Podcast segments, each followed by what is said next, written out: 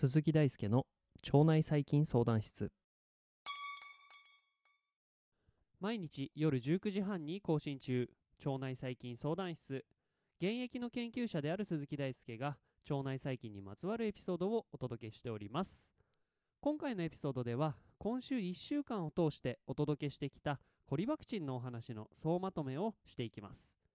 大腸がんの発症に関係するとされるコリバクチンについてこのエピソードをですね、えー、聞き終える頃にはかなり深く知ることができているはずです。早速コリバクチンとは何かからお話ししていきましょう。ということでですね、まあ、今週のテーマはコリバクチンということだったんですけれど、えー、コリコリバクチンは大腸がんの発症に関連する物質として知られていて、まあ、遺伝子を損傷するような性質を持っています。なのでまずはそのコリバクチンのお話よりちょっと前に遡って大腸がんはなぜ起こるのかというお話からスタートしていきます。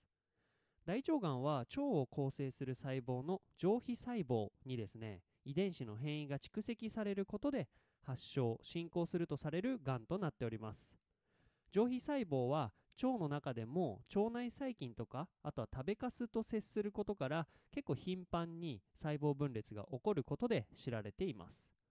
まあ、そして、まあ、そんな頻繁に増殖を繰り返す、えー、上皮細胞についてですね細胞分裂を司る遺伝子に変異が蓄積されることによって細胞が、えー、異常な増殖を呈するようになり、えー、がん化してやがて転移性の大腸がんになっていくというのが、まあ、大まかな大腸がんの、え発症から進行そして転移までの流れとなっております。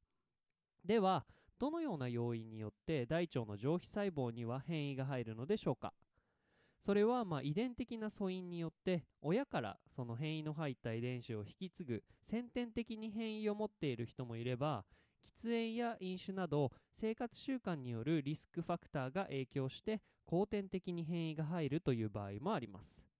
で、まあ、今週のお話のテーマであるコリバクチンは後天的な変異の発生に影響する遺伝子損傷性物質です。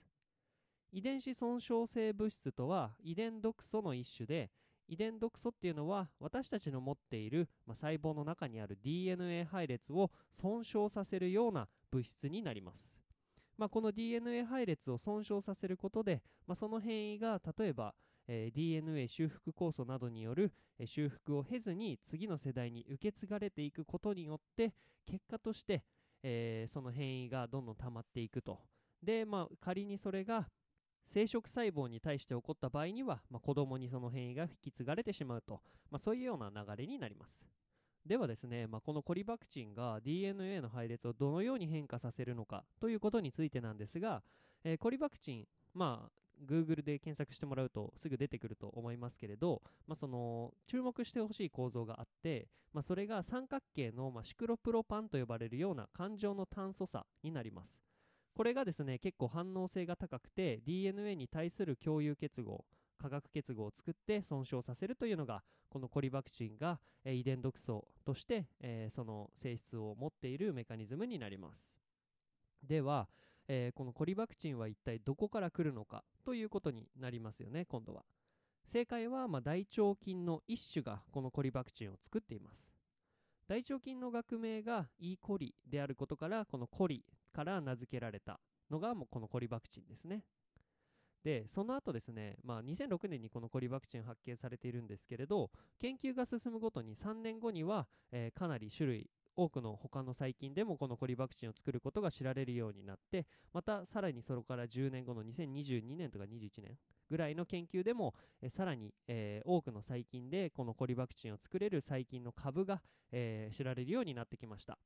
なので、まあ、一番最初には大腸菌の E. コリから作られたつけられた、まあ、コリバクチンという遺伝毒素ですが、まあ、実は結構いろんな細菌がこれを作るということが現在では分かっています。で、まあ、コリバクチンが作られる過程大腸菌とか、まあ、その他の腸内細菌によって作られる過程なんですがこれ少し特殊です。コリバクチンは非リボソームペプチドと呼ばれる通常のタンパク質合成の過程を経ないタイプの物質でポリケチド合成酵素と呼ばれる酵素から合成されています。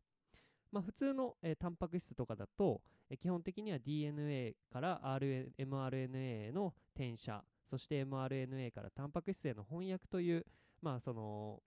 えー、とプロセスですねセントラルドグマを経てタンパク質とか、まあ、ポリ、えー、とペプチドは合成されるんですけれど、まあ、このコリバクチンについてはですねそういう、えー経路を経ないようなタイプなので非リボソームペプチドと呼ばれています。えーまあ、現在はですねこのポリケチド合成酵素などをまとめた、えー PKS、まあ、ポリケチドシンセターゼアイランドと呼ばれる PKS アイランドと呼ばれる遺伝子のまとまりこそがですねコリバクチン酸性に重要であるということが分かっています。言い換えるとこの PKS アイランドという遺伝子のまとまりを持つ腸内細菌がコリバクチンを作れるということになるんですね。ではコリバクチンを産生する大腸菌はどれぐらいの割合の人が持っているのでしょうか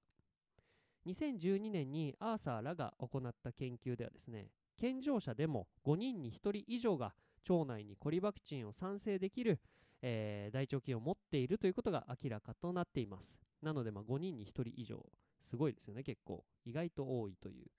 でこの結果は、えマーティンらの2004年に行われたイギリスの研究コホートに基づいているので、まあ、食生活をはじめとした環境要因が異なる日本についても同じ結論を適用するっていうのが難しいので、まあ、その健常者の5人に1人というこの数字は、まあ、あくまでも別の国で算出されたということには注意しなければいけないんですが少なくとも大腸がんの発症に関与するとされるコリバクチン酸性大腸菌は珍しくはないということはできそうです。ではコリバクチンを産生する細菌を腸内から減らすにはどうすればよいのでしょうか？一つの指針が、えー本当に最近ですね。3ヶ月前に発表された2022年10月発表の研究にて紹介されています。この研究では食事記録と大腸がん発症そして発症した大腸がん組織に含まれるコリバクチンを産生する大腸菌、PKS アイランドポジティブの大腸菌の調査を、えー行っていきました。するとですね加工肉とか赤身肉赤肉ですねを、えー豊富に摂取する西洋式の食事が PKS 陽性大腸菌による大腸がんの発症に関連するということが示唆されております。つまり今肉の摂りすぎっていうのは腸内でのコリバクチン産生ひいては大腸がんの発症リスク増加にもつながると考えられるというのが一番最新の研究の、えー報告となっております。まあ、これがですねコリバクチンの発見から食事との関係までの一連の流れとなっております。ということでコリバクチンについて結構ゆっくり詳しく解説してきましたが今週のテーマはいかがだったでしょうか、まあ、腸内細菌というとですね短鎖脂肪酸の産生など結構良い点が着目されがちなんですけれど実はですね毒素を産生する私たちにとっては好ましくはない存在の細菌もいることがえー今週を通してお伝えできていればと思いお話しさせていただきました。もし何かわからないことがあればですね今回の、えーお話あるいは過去のエピソードを振り返ってみて、まあ、それでもわからなければお気軽にコメントいただければ、まあ、ちょっと時間かかるかもしれませんが返信しますので、えーぜひご利用ください。ということでですね、えー今週はコリバクチンについてお話をしてきたんですけれど来週はですね腸内細菌の日内変動についてお話をしていく予定です。乞うご期待ください。ということで以上コリバクチンのお話についてまとめてみました。今回の腸内環境とコリバクチンのお話が面白いと思っていただけたら現在ですねジャパンポッドキャストアワードという、えーまあ、リスナー投票で、えーポッドキャストのなんかすごい人決めるみたいな やつを今やっているのでぜひですね、えー概要欄のリンクから腸内細菌相談室で投票いただけるととっても活動の励みになります。ご協力のほど投票のほどお願いします。